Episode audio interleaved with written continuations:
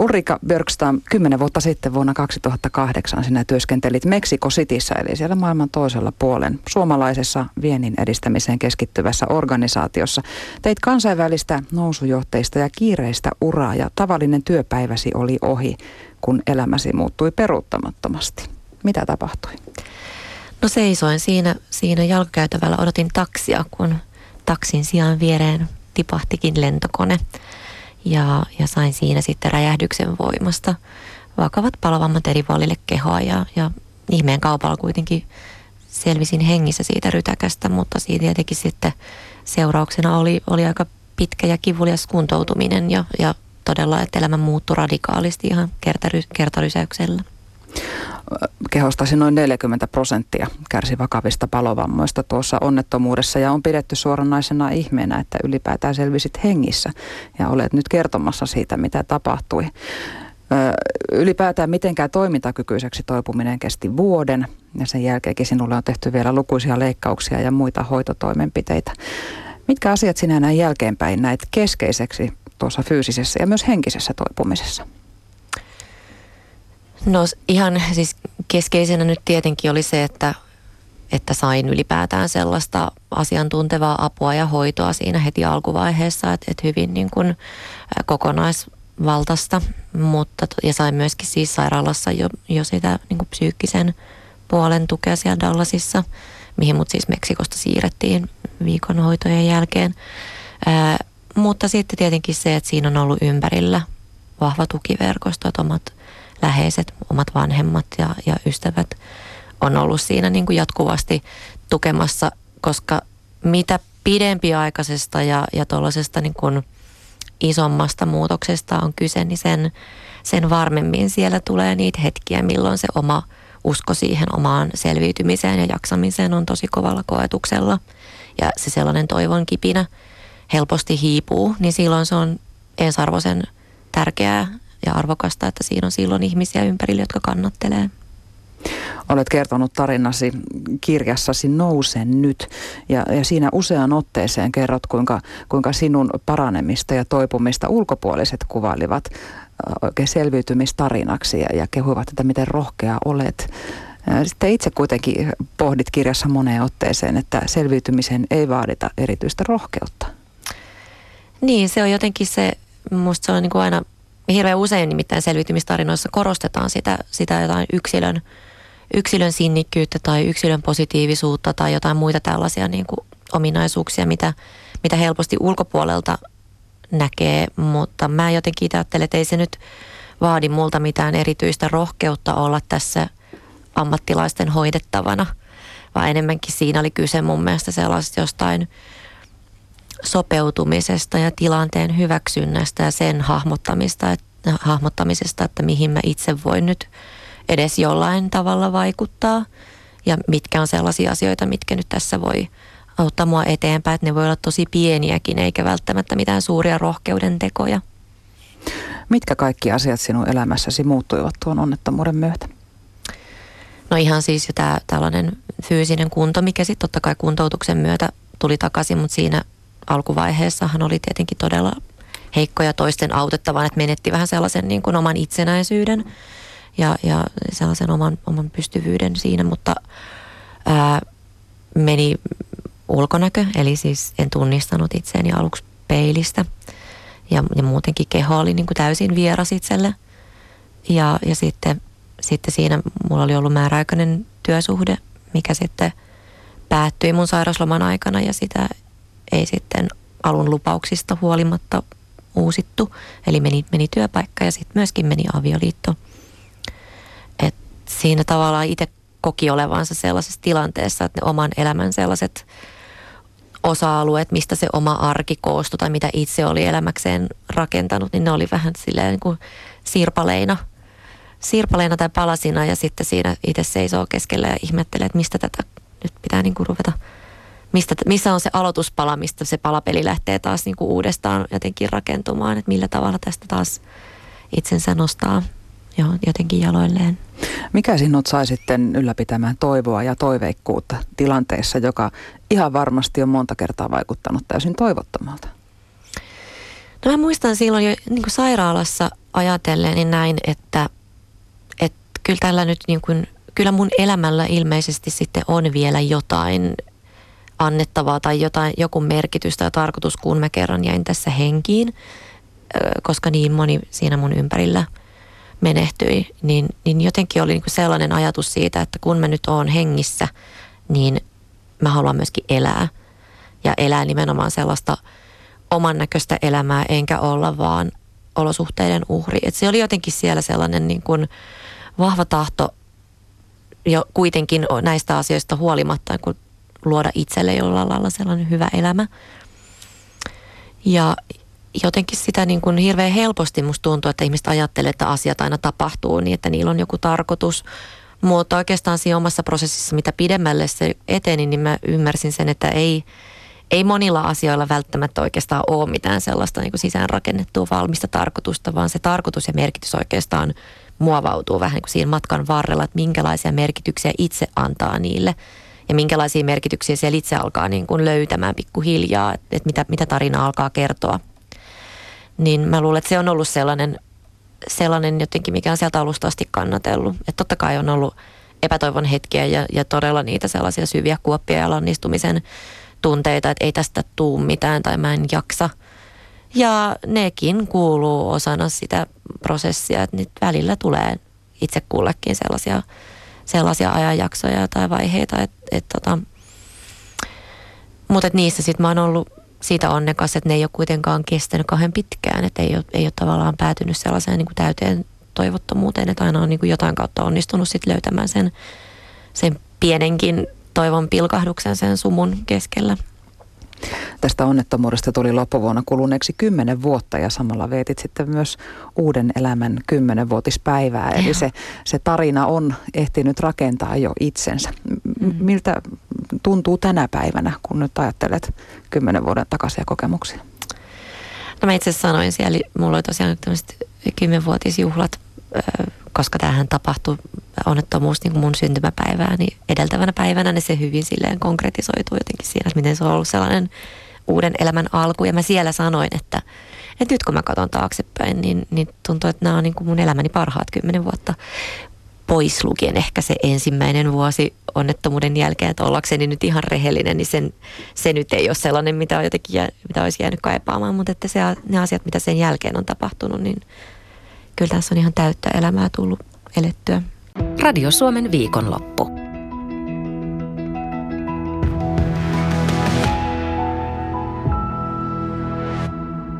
Sinä opiskelit oman toipumisesi jälkeen ratkaisukeskeiseksi valmentajaksi ja tätä nykyään ää, käyt luennoimassa eri organisaatioissa, käyt puhujana eri tilaisuuksissa ja ihan yksityisvastaanotolla autat ihmisiä heidän elämänsä käännekohdissa. Millaisten asioiden kanssa asiakkaat sinun luoksesi tulevat?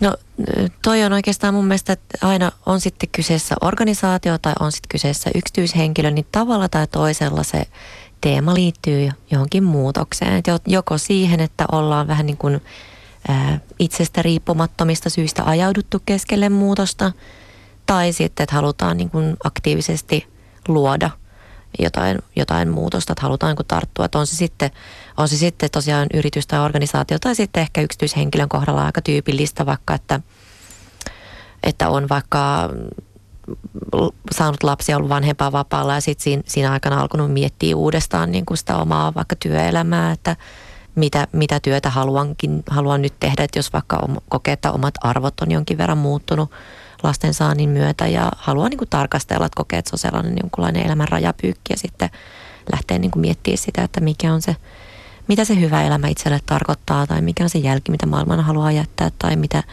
mm, aika tyypilliset on ehkä silleen eh, keskiään kriisissä aletaan niin miettiä sitä oman elämän rajallisuutta ja sitä, että okei, okay, että no tähän asti ollaan tultu, että mitäs tästä eteenpäin. Et hyvin siis erilaisten kysymysten tiimoilta, mutta aina se jotenkin liittyy siihen haluttuun muutokseen ja, ja sitten ehkä myös niihin omiin voimavaroihin, että, että millä tavalla sitä muutosta voi lähteä tekemään ja mitä vahvuuksia itsestä löytyy ja mitä, mitä sellaista voi niin kuin menneisyydessä olla, mistä voi oppia tai mm, hyvin tällaisia, niin vähän tarjoaa sellaisen ää, mahdollisuuden pysähtyä niiden omien ajatusten äärelle ja, ja tarkastella, että mitä siellä, mitä siellä oikein liikkuu. Jotta muutos olisi mahdollinen, niin pitää pystyä jossain määrin ainakin päästämään irti vanhasta. Kuinka paljon ihmistä silloin sitoo pelko, että siinä vanhassa kuitenkin halutaan jostain syystä roikkua? Tai no, että ainakaan mm. siitä ei ihan uskalleta kokonaan päästä irti tuosta vaan. Kyllä se varmaan vähän on tietenkin tapauskohtaista yksilöllistä, mutta kyllä mä uskon, että se on siellä aika vahvasti sellaisena ähm, määrittävänä ja siis ei välttämättä, niin pelko ehkä siitä, että mitä sen tilalle sitten tulee, että mitä, mitä tästä seuraa, jos mä päästän, päästän irti, koska ei, eihän siinä ole niin välttämättä takeita aina. Et just jos ajattelee nyt vaikka joku työpaikan vaihdos tai, tai toimimaton parisuhde, niin jotenkin tuntuu, että se on niin turvallisempaa olla sellaisessa jostain, mistä nyt ainakin tiedän, mikä on niin tuttua kuin, että tehdä tilaa jollekin uudelle, mikä, mikä totta kai vaatii sitten enemmän ponnistelua itseltä. Että kyllä niin silleen meidän mieli on, on tavallaan vähän mm, tietyllä tavalla laiska, että se tykkää mennä niitä tuttuja polkuja pitkin. Et, et sekin on sellainen, mikä on niin kuin hyvä, hyvä tiedostaa, että se on se jotenkin, mitä, mitä, mitä niin kuin, miten meidän mieli toimii. Että mieli, mieli aina itse asiassa ohjautuu ää, poispäin kivusta ja kohti mielihyvää ja se muutokseen liittyvä kipu on just sitä ponnistelua, kun joutuukin opettelemaan ihan uusia ajattelumalleja tai toimintatapoja, niin se on aina mun yksi ystävä, joka myöskin valmentaa yrityksiä, niin sanoo, sanoo mun mielestä hyvin, että muutos vaatii aina niin kuin sen tietyn annoksen masokismia. Että se on, siihen liittyy aina vähän niin kivuliasta, että vaikka se ei olisi edes mikään pelottava muutos, niin, niin silti se aina vähän hiukan tuottaa meille kipua. Niin kuin kukaan tai mikään tässä maailmassa ei varmuudella lupaa, että elämä niin. on parempaa jatkossa. Juuri näin. Mutta omalla toiminnallaan toki siihen voi vaikuttaa, että siitä tulisi parempaa. Mm. Ö, vanhasta irrottaminen on siis tosi vaikeaa, vaikka se olisi jopa ihan täysin pakollista. Sinun kohdallasi onnettomuus, josta äsken puhuttiin, oli niin vakava ja muutos väistämätön, mutta silti toipumisajan alkupuolella elit vielä toivossa, että elämä palaisi ennalleen. Mm se kesti aika pitkään se jotenkin hy, sen tajuaminen ja hyväksyntä, että, ää, että sitä mun vanhaa elämää ei enää ole. Ja että minä en enää ole se sama, sama henkilö kuin aiemmin, että ei ollut mitään vanhaa elämää, mihin palata. Että vaikka tosi, tosiaan niin kuin silloin alussa ajattelin, että haluan palata – tismalleen samaan vanhaan työpaikkaan ja, ja sinne Meksikoon. Ja mulla oli siinä jotenkin sellainen ajatus, että mä haluan mennä sinne ja ottaa elämäni haltuun sellaisena kuin se olikin, jotta mä voin sitten itse tietoisesti tehdä niitä muutoksia, mutta jotta ne ei olisi mitenkään niin kuin olosuhteiden tai pakon sanelemia. Mutta tota, sitten jossain kohtaa sitä tosiaan niin kuin vaiheittain alkoi ymmärtää sen, että se ei se ei onnistuisi, että vaikka, vaikka minä saisinkin sen saman työpaikan, niin mä en ole kuitenkaan enää se sama ihminen, niin se, se oli tavallaan tietyllä tavalla sitten, kun sen niin kuin hoksas ja, ja pikkuhiljaa hyväksyi, niin se oli tavallaan myöskin helpottavaa, koska silloin kun päästi irti siitä, siitä sellaisesta fiksaatiosta, niin sitten loi aika paljon tilaa jollekin uudelle.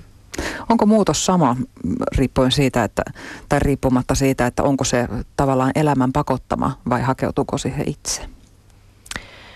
Ö, totta kai sellainen niin kuin itse ennakoitu ja itse luotu muutos on helpompi, koska silloin sä teet ehkä me enemmän miettii, että miten on se niin kuin oma haluttu tulevaisuus, minkälaisia haluttuja muutoksia mä voin nyt lähteä tekemään. Kyllähän siinä on niin erilainen motivaatio ja, ja, ja se on niin kuin, ehkä siihen löytää helpommin just ne sellaiset mm, arvot, mitkä vaikka ohjaa sitä, sitä omaa muutosta.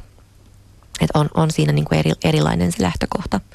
Mutta että toisaalta sitten taas tämmöinen niin pakotettu muutos, niin siinä ei ollut ihan hirveästi niitä vaihtoehtoja. Että se oli sitten vaan niin kuin hyväksyttävä se oma, oma tilanne. Että siinä on vähän ehkä erilainen, erilainen sitten se mielen sisäinen kamppailu tietenkin, mutta Yksi yhdistävä asia kaikenlaisissa muutoksissa taitaa kuitenkin olla se oman mielen joustavuus. Mm, kyllä. Miten se toimii? no joo, mä oikeastaan ajattelen, että se mielen joustavuus, miten se toimii, niin ennen kaikkea on niin kuin hyvä, vähän niin kuin pysähtyä sen oman mielen äärelle, mielen liikkeiden äärelle ja, ja tutkailla, kiinnostua vähän siitä, että minkälaiset, minkälaisia uskomuksia mulla vaikka on omasta itsestäni ja erilaisia. Ne uskomukset voi olla siis sekä näitä rajoittavia uskomuksia, mutta sitten on myöskin aika paljon voi olla siihen niin eteenpäin vieviä uskomuksia, mitkä on niin kuin meille toimii semmoisena hyvänä vipuvoimana myöskin. Että ottaa vähän niin kuin selkoa siitä, että, että mitä, mitä mun mielen sisällä tapahtuu, minkälaisia mielenliikkeitä ja, ja jotenkin suhtautuu myöskin niihin sille hyväksyvästi, että, välillä, että se on niin kuin ihmisenä olemista, ihmisyyteen kuuluvaa, että meillä on erilaisia – tunteita, on ikäviä tunteita, on miellyttäviä tunteita, että saa niin kuin terveellä ihmisellä on tällainen hyvin rikas, rikas tunneelämä ja että vaikeat tunteet kuuluu osana vaikeisiin tilanteisiin. Niin se on mun mielestä ehkä se sellainen niin kuin ydin siellä mielen joustavuudessa. Mm. Omassa kirjassasikin puhut tunteista ja nimenomaan siitä, että vaikka ne tuntuisi pahalta, niin ne pitää silti kokea läpi. Joo, ja niissä on niin ikäviltäkin tuntuvilla tunteilla on kuitenkin pohjimmiltaan hyvä tarkoitus, että kyllä meidän kaikki tunteet on meidän puolella. Mutta usein me ei haluta kohdata niitä, koska ne kieltämättä tuntuu ikäviltä. Ja, ja ehkä pel- pelätäänkin sitä, että joku suru vaikka nielasee meidän täysin syövereihinsä ja sitten me ei löydetä tietä sieltä ulos. Ja se on ihan luonnollista. Mutta että kyllähän niin kuin vaikka, jos mä tästä niin kuin omasta kokemuksestani puhun, että se, se, että mä oivalsin traumaterapeutin avustamana sen, että suru, että mulla on oikeus surra tätä, mitä mulla on tapahtunut, koska mä oon joutunut luopumaan aika paljosta. Että se on ihan oikeutettua ja että mä voin olla samanaikaisesti kiitollinen myöskin monista asioista, kaikista niistä asioista, mitkä mun elämässä edelleen kuitenkin oli hyvin. Että et ne voi niin kuin olla olemassa samanaikaisesti, että et se suru myöskin vie mua eteenpäin. Niin se oli aika, se, se oli mun mielestä ehkä yksi niin kuin näistä semmoisista ratkaisevista oivalluksista, mitkä sitten avitti tosiaan eteenpäin. Joskus omia tunteita voi olla vaikea edes äh, hahmottaa tai sanoittaa, että mikä tämä tunne on. Ja varsinkin, jos on semmoinen tietty kaipu, että jonkun asian pitäisi nyt muuttua ja nyt mulla on vaan tämmöinen epämääräinen huono mm. olo. Niin mitä sinä valmentajana neuvot, että millä lailla ne voisi päästä käsiksi siihen, että mikä tämä tunne on nyt, mikä on päällä? No tota, siihenkin itse asiassa se on, se, se on hirveän yksilöllistä, että minkälainen tunnesanasto meillä on. Et välillä tuntuu, että on niin kuin ihmisellä on kaksi tunnetta, että ketuttaa ja ei ketuta. ja, ja, ja usein me ei olla itse asiassa kahden tietoisiakaan edes. Me ollaan niin kuin enemmänkin tietoisia niistä se tunneskaalan ääripäässä olevista tunteista, että niitä voimakkaista positiivisista tai voimakkaista epämieluisista tunteista. Että sitten semmoinen niin tavallinen semmoinen ihan ok tyytyväisyys jää meillä vähän niin kuin huomioimatta. Mutta tota, riippuen ehkä vähän siitä, että mikä se oma, oma tunnesanasto on, niin on olemassa siis ihan erilaisia, erilaisia applikaatioita löytyy ja, ja netistä esimerkiksi Suomen mielenterveysseuran sivuilta löytyy tällaista niin kuin tunnesanastoa, että sitä voi vähän niin kuin alkaa harjoitella myöskin ja alkaa niin kuin kiinnostuneesti siellä, että mitä, mitä tunteita, mitä, mitä sanoja mä nyt käyttäisin tälle. Että se on niin enemmänkin se havainnointi ja, ja mistä, mistä mä ajattelen, että kannattaa lähteä että vähän pysähtyä siihen. Ja myöskin vähän joskus voi tunnustella, että missä päin kehoa tämä tunne tuntuu. Että me hirveän usein jotenkin erotetaan keho ja mieli toisistaan, vaikka siis meidän mieli on kehossa. Meidän tunteethan tuntuu kehossa. Et ei, ei niitä voi niinku irrottaa. Et se voi olla jollekin helpompi lähteä ehkä sitäkin kautta, että missä, missä kohtaa just joku vaikka jännitys tai innostus tuntuu ja minkälaisia ajatuksia mulle siitä sitten syntyy. Onko se sitten niin, että kun oppii sanottamaan sen tunteen tai tunteet, niin sitten on ehkä helpompi myös nähdä, että mitä mm. asialle voi tehdä, jos jokin tietty juttu aiheuttaa aina vaikka jotakin Joo, negatiivista näin. tunnesta. Joo, ja siis just, no se on, se on taito, mitä voi opetella. Et se, se on oikeasti sitä vaan, että vähän niin kuin minkä tahansa taidon kanssa, että mitä enemmän siihen sille antaa tilaa ja harjoittelee, niin sitä luontevammaksi se tulee. Eli ihan vaan, että se lähtee siitä kiinnostuksesta, että ylipäätään hoksaa, että hei mä voin tehdä näin, että mä voin vähän niin kuin tarkkailla tai pitää jotain, jotain päiväkirjaa, vaikka päiväkirjanomaisesti kirjoilla vähän niin kuin esimerkiksi illalla sen päivän tuntemuksia ja ajatuksia, että mitä, mitä päivän aikana tapahtuu ja mitä, mitä hyvää, mitä mä opin. Kaikkea tällaista, vähän kuin siellä jotenkin olla kiinnostunut siitä, että minkälaiset asiat tuottaa minkälaisia ajatuksia ja tunteita. Radio Suomen viikonloppu.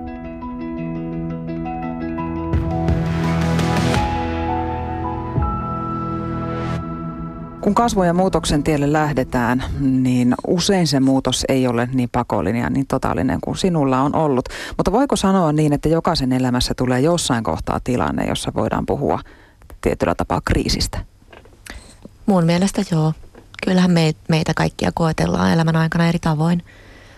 Et tietenkin se niinku, kriisin suuruus vaihtelee ja e-, eri asiat on niin kuin, esimerkiksi mä otan vaikka itselleni, niin, niin se, että mä kävin läpi avioeron tuossa samalla, niin mulle se ei siinä kohtaa ollut mikään suuri kriisi. Et, et, ja sitten taas jollekin toiselle avioero voi olla niin kuin äärimmäisen traumaattinen, että sitä ei oikeastaan niin kuin voi ulkopuolelta sanoa, että mikä kenellekin on kriisi. Että joskus joku tosikin niin kuin silleen näennäisen pieni asia saattaa olla se, mikä niin kuin, ikään kuin katkaisee kamelin selän, että on vaikka kertynyt yksinkertaisesti niin paljon kuormaa ja jostain aiemmista ja sitten joku tosi niin kuin näennäisen pieni asia on se, mikä saakin sitten jotenkin elämän ihan solmuun.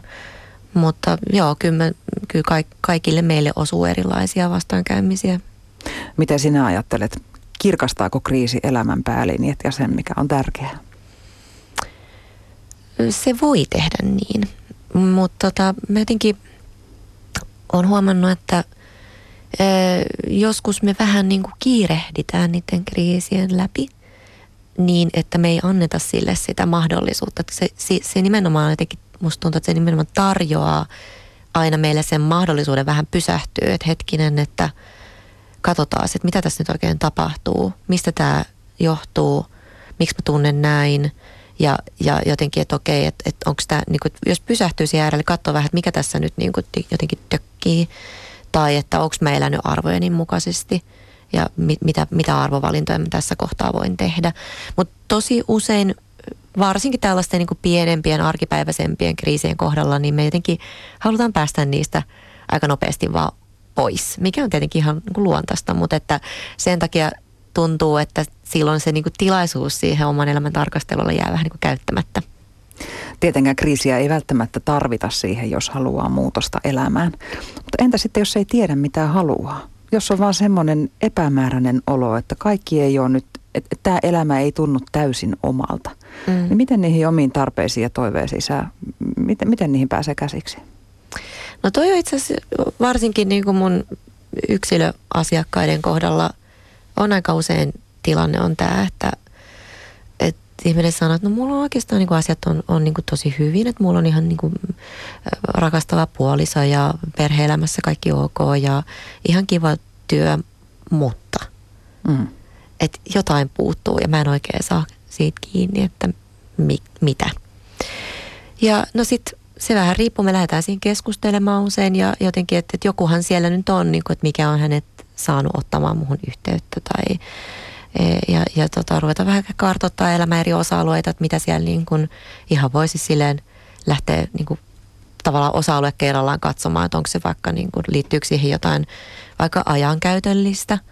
Että huomaa vaikka, että no mulle perhe on, on tärkeä arvo, mutta itse asiassa mä käytän kyllä paljon enemmän aikaa elämässäni työhön. Jolloin siellä voi olla joku tällainen ihan vaan siis arvoristiriita, mikä tuottaa sen tunteen, että nyt niin kuin palaset ei ole kohdallaan. Tai jotain tämän tyylistä. Ja mun mielestä välillä se voi olla niin kuin jopa, jopa ehkä helpompaa lähteä miettimään sitä, että no mitä mä en halua – että vaikka jos ei ihan tiedä, että mitä mä haluan, niin sitten ainakin niin kuin, siitäkin voi saada, että no mä en halua tätä. Ja sitten okei okay, vaan, että miten sä sitten jatkaisit, mutta että mikä olisi se tavallaan siitä, niin kuin lähteä sitä kautta miettimään, että mikä, mitä, mikä, mitä on se, jos sä kuvittelet vaikka nyt elämässä eteenpäin, vaikka viisi vuotta tai kymmenen vuotta, että jos sä jatkat tuolla tavalla, miten sä nyt elät, niin mis, mihin se sua vie? Että näyttääkö se kuva sellaiselta, minkä sä koet sulle hyväksi, että onko se niin kuin – näyttääkö se tulevaisuus sellaiselta niin mulle hyvältä. Ja onko siellä sitten ehkä jotain osa-alueita, mitkä vaatii, vaatii muutosta? Tässä muuten taisi olla tuommoinen koko Chanelinkin aikanaan käyttämä tämmöinen linjaus, että, että hän, hän sanoi aikanaan näin, että, Että en aina tiedä, mistä pidän, mutta tiedän, mistä en pidä. Mm. Ja yleensä se sitten, mistä pitää, on se vastakohta. Joo, aika usein näin. Joo. Mm. Mutta se voi olla helpompi hahmottaa sitä kautta, että mikä on se, mikä tuottaa jotenkin jotain vastenmielisyyttä tai tällaista. Tässä alkuvuodessa monella on tavoitteena elämänmuutos, ehkä terveellisempi elämä, mutta monesti se saattaa olla ihan vaan laihtuminen, mm-hmm. joka sitten trendikkäästi ehkä nimetään vaan niin kuin elämänmuutokseksi. Mm-hmm. Mitä sinä Ulrikka ajattelet tämmöisistä aika ulkoisista, ulkonäkökeskeisistäkin muutostoiveista, kun itse olet kuitenkin joutunut käymään niin radikaalia pakotetun ulkoisenkin muutoksen? Mm. No mä ajattelen, että, että tota, siis ei, ei, eihän laihduttaminen sinänsä mitenkään, niin jos siihen on terveydellisiä syitä, niin silloin se on ihan hyvä tavoite. Ää, riippuu hirveästi, että mitkä on ne niin kuin motivaatiotekijät siellä taustalla. Ja aika usein, kun sitä lähdetään kuorimaan, niin, niin sieltä paljastuukin jotain muuta kuin se sellainen ulkonäköön liittyvä. Ja mä itse teen yleensä tällaisen niin arvohierarkiaharjoituksen siinä kohtaa, että jos nyt on vaikka tämä tyypillinen, haluan lahduttaa viisi kiloa kesään mennessä. Sitten mä kysyin, että okei, että kerro, että minkä takia se on sulle tärkeää. Et ihan hyvä tavoite, että siihen on nämä niin hyvän tavoitteen merkit, että se on jotenkin mitattavissa ja silloin joku päivämäärä ja, ja näin. Mutta minkä takia se on sulle tärkeää? No sitten, no vaikka, että näyttäisiin sutjakammalta tai vanhat farkut mahtuisi päälle tai mitä ikinä olisi kivampi mennä rannalle. Ja no okei, okay. no minkä takia se on sulle tärkeää? No siinä kohtaa yleensä ihmiset rupeaa vähän enemmän sitten miettiä, että niin, no minkä takia, no, no mulla olisi parempi olo itsestäni. No okei, no minkä takia se on sulle tärkeää? No arvostaisin itseäni enemmän. Jolloin me aletaan päästä sitten kiinni sinne, että mi, mikä se asia oikeasti on, mikä se tavoite on. Että onko se se viisi kiloa vai onko se se, että mä oppisin arvostaa itseäni enemmän. Jolloin siihen tavoitteeseen tulee ihan erilainen lataus ja jolloin se on niin kuin ihan se on niin huomattavasti kokonaisvaltaisemmasta asiasta jo kyse. Onko jokaisella ihmisellä kyky kasvaa? Kyllä mä ajattelen näin, että, että se, ja nimenomaan tykkään, että käytit tuota sanaa kyky. Koska mun mielestä se on just nimenomaan, siinä on, siinä on kyse kyvystä, mitä me voidaan harjoittaa ja kehittää. Et, et se on jotenkin, totta kai me ollaan siinä ää, vähän eri viivalla riippuen siitä, että minkälaisia eväitä me ollaan vaikka saatu lapsuudessa, että miten, miten meitä on kannustettu vaikka vastoinkäymisten äärellä suhtautuu niihin tai miten me ollaan koettu tulemme hyväksytyksi, jos, niin kun, jos me epäonnistutaan jossain asiassa, että onko meidän arvo riippunut siitä, että minkälaisia koulunumeroita me tuodat, minkälaisia vaatimuksia meillä on meitä itsemme kohtaan, mutta että kyllä siis se on, se on kuitenkin ihmisyyteen liittyvä tällainen kyky kasvaa ja, ja kehittyä ja toipua erilaisista vastoinkäymisistä. Radio Suomen viikonloppu.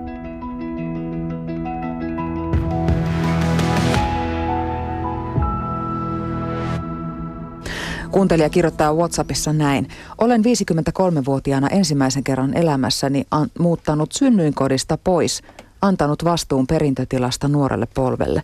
Saan olla mukana edelleen samassa työssä heidän kanssaan – Muutos on vaatinut uutta sopeutumista ja ollut pieni kriisi elämän tässä vaiheessa.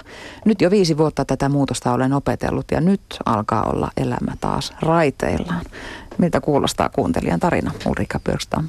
Mun mielestä toi kuulostaa hyvin tyypilliseltä ja nimenomaan todella hyvä esimerkki siitä, että miten muutos on prosessi ja se vie aikaa. Et kyllähän niin tämän kaltaisia – tilanteita meillä kaikille tulee eteen. Esimerkiksi vaikka siinä kohtaa, kun jäädään eläkkeelle. Että tossa, tossakin mun mielestä hyvin kuuluu, että miten se on niin tosi iso osa ihmisen identiteettiä, että kuka minä olen ja mitä, mikä on se, niin kuin mistä mun elämäni palaset koostuu. Ja sitten kun joutuukin luopumaan jostain tosi tärkeästä itselle niin kuin merkityksellisestä osasta, niin kyllähän se, kyllähän se pistää meidät aika kovalle koetukselle, koska siinä joutuu vähän niin kuin luomaan nahkaansa uudestaan.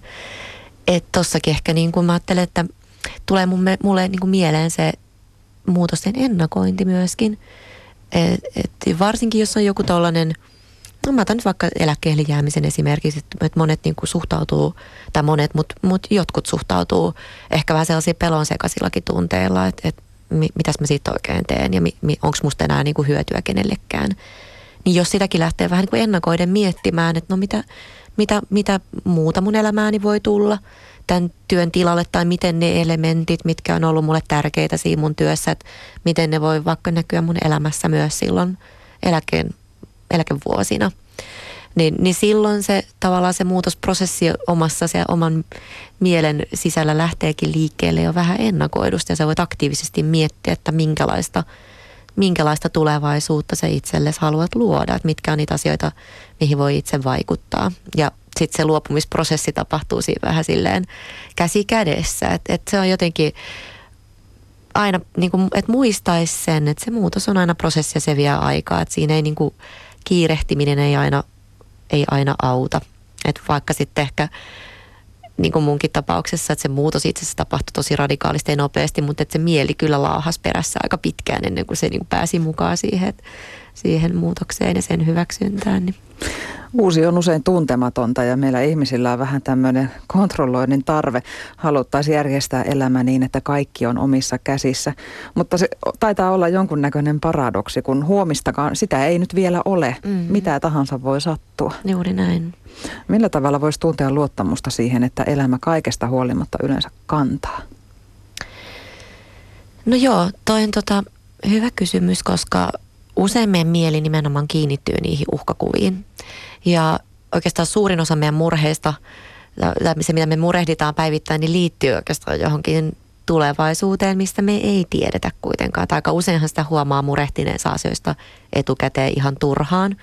Tai sitten ne on asioita, mihin, mihin sillä murehtimisella ei kuitenkaan voi kauheasti vaikuttaa. Ja, ja tämähän on ihan normaalia, että meidän mieli on, niin kuin sen tehtäväkin on poimia meidän ympäristöstä jatkuvasti niitä uhkia ja vaaroja. Sen takia se niin helposti ohjautuu sinne. Mutta siinä olisi niin kuin hyvä muistaa se, että tai mä, mä sanon aina, että, että asiat voi aina niin kuin jakaa kolmeen kategoriaan. On, on ne jutut, mistä itse voi päättää. Sitten on ne asiat, mistä ei nyt ehkä sataprosenttisesti voi päättää, mutta voi kuitenkin jotenkin vaikuttaa. Ja sitten kolmannessa on ne, mistä, mihin ei voi edes vaikuttaa, mitkä sitten tapahtuu, jos tapahtuu. Ja ne, jos ne koetaan jotenkin uhkaavina, niin se on se, minne meidän mieli niin kuin hirveän helposti hakeutuu. Mutta silloin on tavallaan meidän itsemme tehtävänä kääntää sitä meidän oman huomion valokeilaa aktiivisesti niihin asioihin, millä mä voin tehdä jotain. Että mitkä kuitenkin on jotenkin sellaisia, mihin mulla on ainakin sitä vaikutusvaltaa edes, edes jonkin verran. Että pahin mahdollinen mahdollisuus ei ole kuitenkaan useinkaan se todennäköisin. No se just näin ja siis se, että että kun ei tulevaisuuskaan ole mikään sellainen asia, mikä nyt vaan tapahtuisi meille, vaan se on myöskin sellainen, mitä tässä luodaan joka hetki. Ja, ja ylipäätään meillähän niin kuin ei ole olemassa mitään yhtä tiettyä tulevaisuutta, mitä kohti me mennään, vaan on olemassa monia erilaisia tulevaisuuksia. Että on just niitä kauhuskenaarioita, mutta sitten on myöskin niitä sellaisia meidän niin kuin toivomia haavekuvia, mitä me kauheasti toivottaisiin, että meille tapahtuu. Ja sitten on niin kaikkea siltä väliltä, että, että ei ole niin mitään yhtä tiettyä, mikä nyt vääjäämättä tapahtuu, vaan siellä on aina monta muuttujaa. Ja koskaan ei voi etukäteen tietää, mitä hyvää sattuu. No sekin. Joo, ja, ja siis se, että vaikka nyt vaikka ajattelee tätä mun onnettomuutta, että sitä pidetään to, niin kuin kamalinta, mitä nyt voi niin kuin tapahtua, tai, tai hyvin tuommoinen niin odottamaton, mullistava äh, villikortti, mutta kyllä siitä on seurannut aika paljon hyvääkin, paljon sellaista odottamatonta hyvää, mitä en olisi niin kuin itse pystynyt siinä hetkessä, kun, kun sitä niin kuin surua ja kriisiä käy läpi, niin en, en olisi itse pystynyt vaikka kuvittelemaan. Ulrika Björkstam, onnettomuudesta on siis kymmenen vuotta aikaa elämässä. Lähes kaikki muuttunut. Ö, todennäköisesti persoonallisuuden syvät piirteet vain vahvistuneet sen mm. myötä. Mitä sinä toivot elämältäsi nyt? No kyllä mä toivon, että mä saisin elää sellaista täyspainoista elämää, mihin mahtuu niin kuin monenlaisia kokemuksia, rikasta elämää, niin kuin kokemuksilta rikasta elämää, että siitä, siitä, mä tiedän, että siinä mahtuu ihan varmasti uusiakin kuoppia ja mutkia, mutta että, sit, että niiden vastapainoksi löytyy myös niitä huippuhetkiä, että se on ehkä se, mitä mä itse, itse toivon, että, että jotenkin, ja että pitää mielen silleen virkeänä, että koko ajan muistaa, että aina voi, voi oppia lisää ja, ja, ja kehittyä ja ei täällä niin kuin kukaan valmiiksi tuu.